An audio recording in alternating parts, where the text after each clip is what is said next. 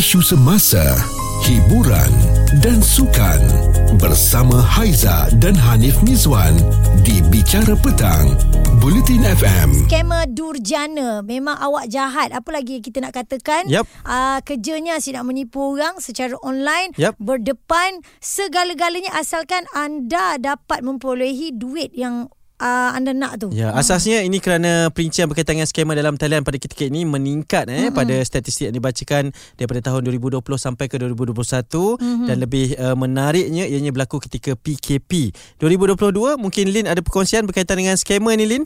Baru je dua hari lepas. Ha, apa berlaku? Allah baru jadi Okay, ya. uh, saya kerja receptionist. Mhm. Hmm. Lepas tu biasa jugalah dapat call macam kadang-kadang tu uh, panggilan daripada pejabat pos. Lepas tu baru-baru ni yang dua hari lepas ni panggilan dari KKM.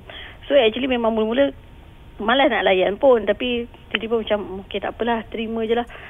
The way mula-mula dia call tu memang dah rasa pelik sebab kita office tapi dia call sebab saya yang angkat telefon dia terus tanya nama tau. Hmm. So bila kita bagi nama pendek je dia kata oh tak kita perlukan nama penuh.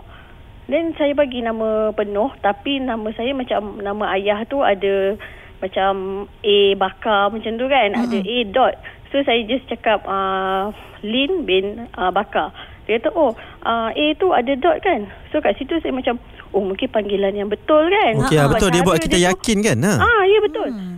Lepas tu dia kata, ah, okey panggilan ni dari KKM. Ah, kejap ya kita paskan kepada ah, doktor. Ada someone lah dia sebut. Lepas tu saya pun macam, dah, kalau you tak betul-betul alert, you memang rasa tu panggilan tu panggilan yang betul tau. Sebabnya suasana bunyi kat tempat tu macam betul-betul you dekat KKM punya tempat yang busy apa semua. Ha. Okey, so doktor tu jawab. Dia kata, oh, kita dapat maklumat na- nama you ni ada ambil ubat. Eh.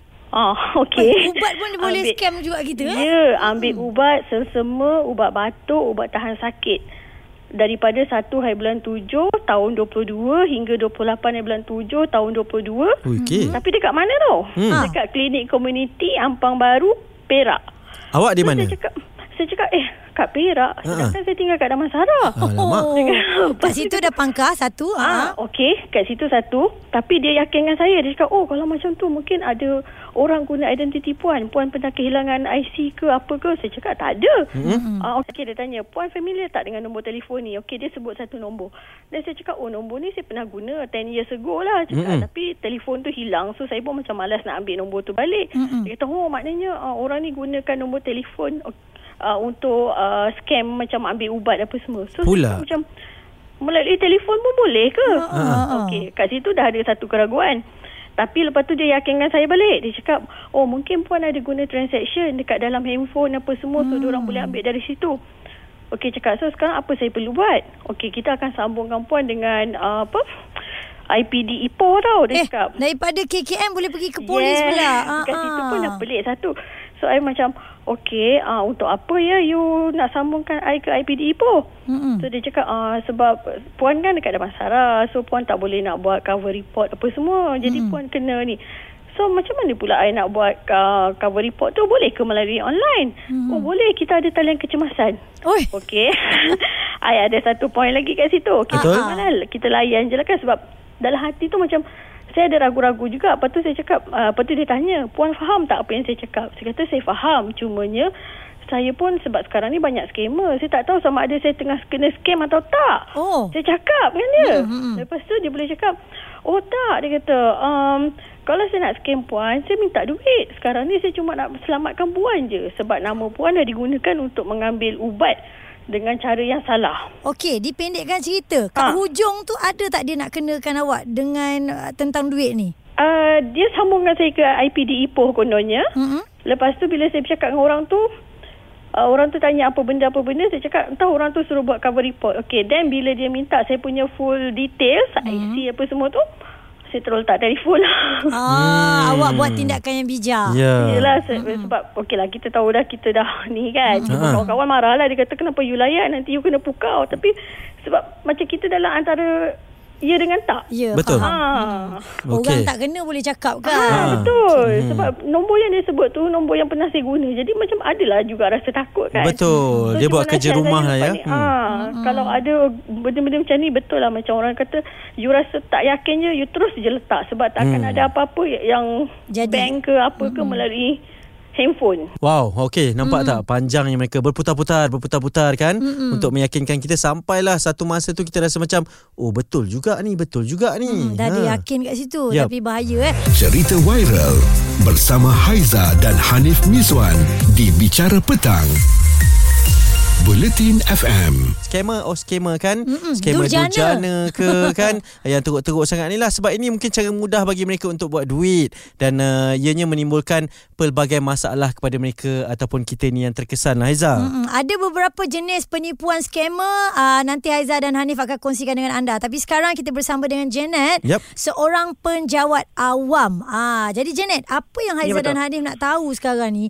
Ah, Kalau daripada um, Yelah uh, badan kerajaan Kalau dia telefon kita kan uh, Mungkin ada urusan ke apa Sebenarnya bagaimana caranya Kalau tengok skamer ni Macam-macam yang dia minta Kita pun confident bagi IC dan segalanya Ya betul. Kalau kita tahulah office hour tu waktu waktu pejabat tu normal 8.30 ke 5.30 macam tu. mm-mm. Jadi kalau kita sebagai penjawat awam kita akan uh, membuat panggilan sekitar waktu tu saja. Kecuali waktu tengah hari lah. Tengah hari kita tak buat panggilan lah. Mm-mm. Tapi selebihnya kita akan buat panggilan. Okey. So kalau kalau berlaku weekend pun kita tak boleh percaya lah ni eh. Ah tidak weekend memang penjawat awam pun tidak bekerja. Macam Hmm. mana akan kita membuat panggilan pada public kan pada Ya. orang awam. Ya. Hmm. Okey. Janet kita melihat kepada mungkin anda ada tata cara ataupun uh, SOP-SOP yang biasa yang perlu disebut, apa yang tak perlu disebut, uh, apa bukti-bukti peribadi yang uh, anda boleh tanya ataupun tak boleh tanya Janet. um, apa-apa apa-apa pun uh, kita akan tanya soalan yang biasa tetapi kita tidak akan memi- meminta nombor kad pengenalan Okey. nombor akaun bank apatah lagi nombor PIN Ha-ha. ataupun apatah lagi nombor tag ataupun nombor apa OTP dan sebagainya Mhm. yang kita rasa benda tu itu sulit kita tidak akan tanyalah mhm Hmm, baik Janet. Okey, jadi Ya. penjelasan daripada orang yang uh, bekerja ataupun penjawat awam ni membuatkan Mhm. kita jelas dan tahu bahawa skamer ini selalu melakukan panggilan hari Minggu dan menggunakan handphone. Tu bagaimana pula? Ya, uh, yang tu kenapa dia guna handphone, kenapa dia guna hari Minggu kerana pada waktu tu kita sedang berehat. Kita berehat, kita tidak bekerja, kita tiada kengkangan masa dan sebagainya. Okey. Jadi mungkin dalam 10 panggilan satu boleh kena. Ha.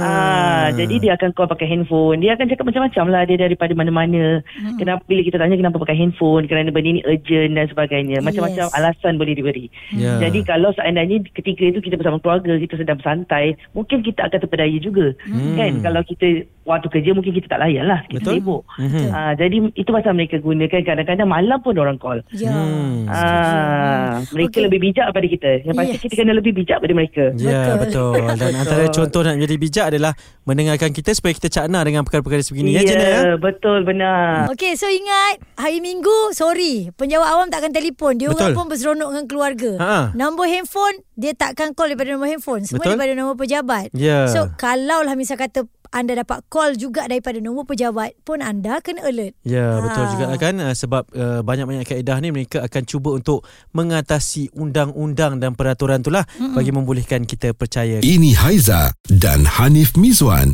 di Bicara Petang, Buletin FM. Hati-hati dengan skamer Durjana. Haizat Hani Miswan bawakan kepada anda.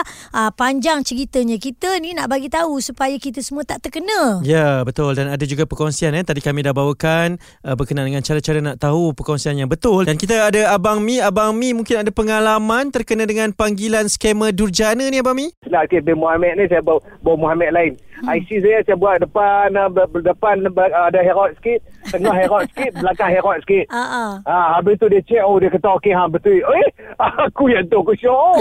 Bila kita Ah. dengar dia kata betul, kita syok.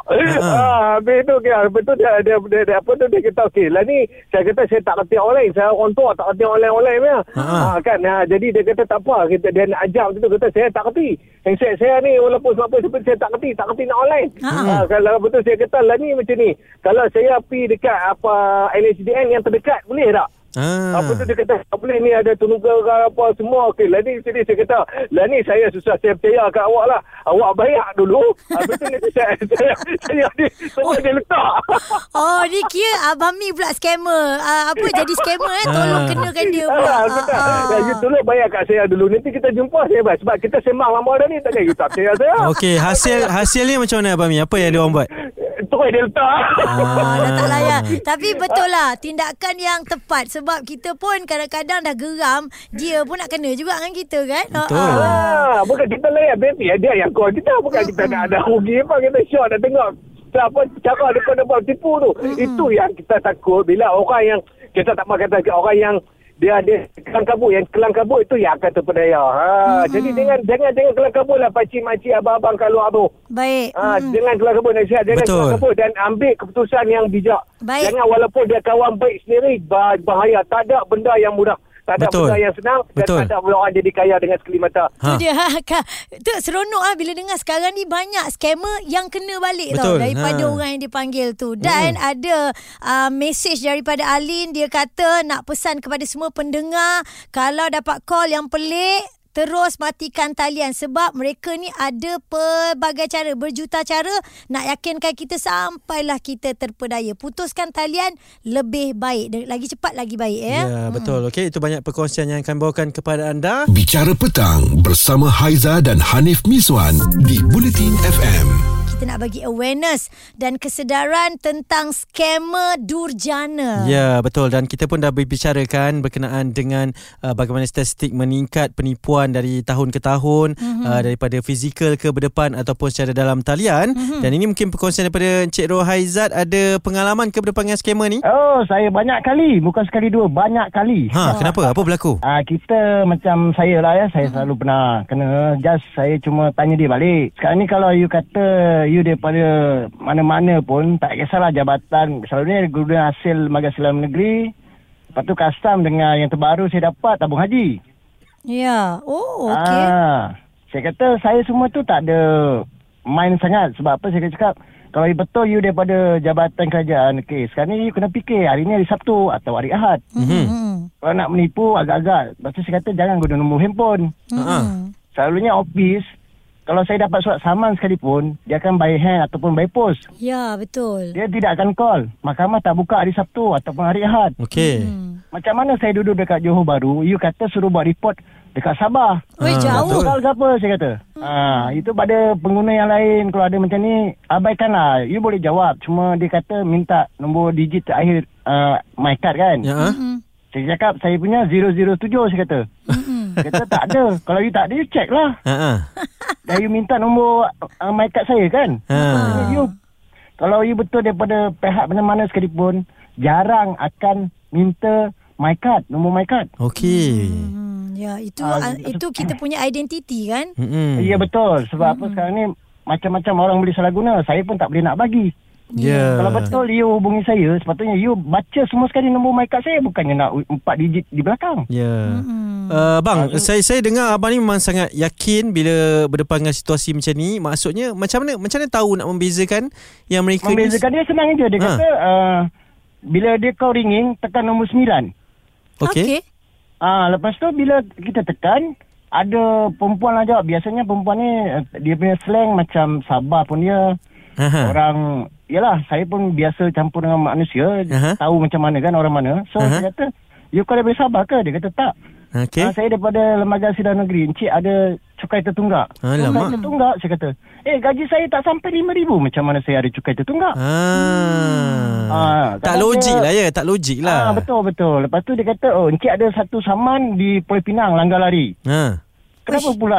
Sepatutnya bahagian trafik ataupun Ah. mana-mana akan tak akan hubungi saya lah. Sepatutnya saya kalau terlibat dengan accident, saya akan buat report. Kenapa pula you nak tolong buat report untuk saya? Okey. Hmm. Hmm. Jadi di kat sini kita nampak dia cuba satu persatu cukai Ya, tak betul, lepas ya, dia betul. cuba dengan polis pula Hmm. untuk apa Ah, langgar betul. lari macam-macam. Kadang-kadang ah, Cik Rohaizat yang call ni mungkin dia intern scammer. Ah, dia main nak try belajar, je. baru nak belajar. Bila saya tanya dia kan, kalau you nak menipu agak-agak, saya kata kalau you rasa tak berduit sangat pun, you bawa satu tin duduk dekat depan masjid, insyaAllah orang akan bagi sedekah. dia kata. Wow, lepas tu apa reaksinya? Dia kasi dia, uh, saya dah duit, duit dah banyak. Dia kata, saya baru tipu orang. Baru dia buka tau. Okey, Oh, dia dia, sakit mengaku. hati. Ha. Dia sakit hati kat situ. Lepas tu, ada sekali tu bulan puasa. Ha. Saya memang, orang tengah berpuasa, ah, biasalah kan marah apa semua. Dia cakap saya tak puasa. Pula dah ya.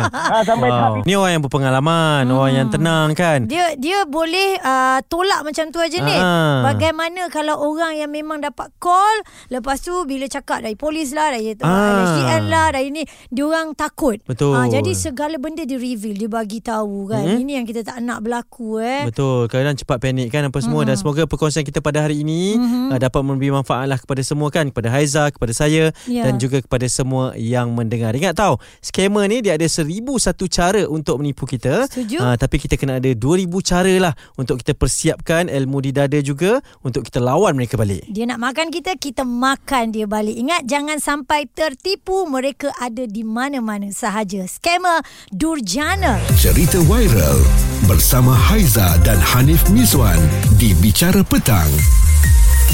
Buletin FM.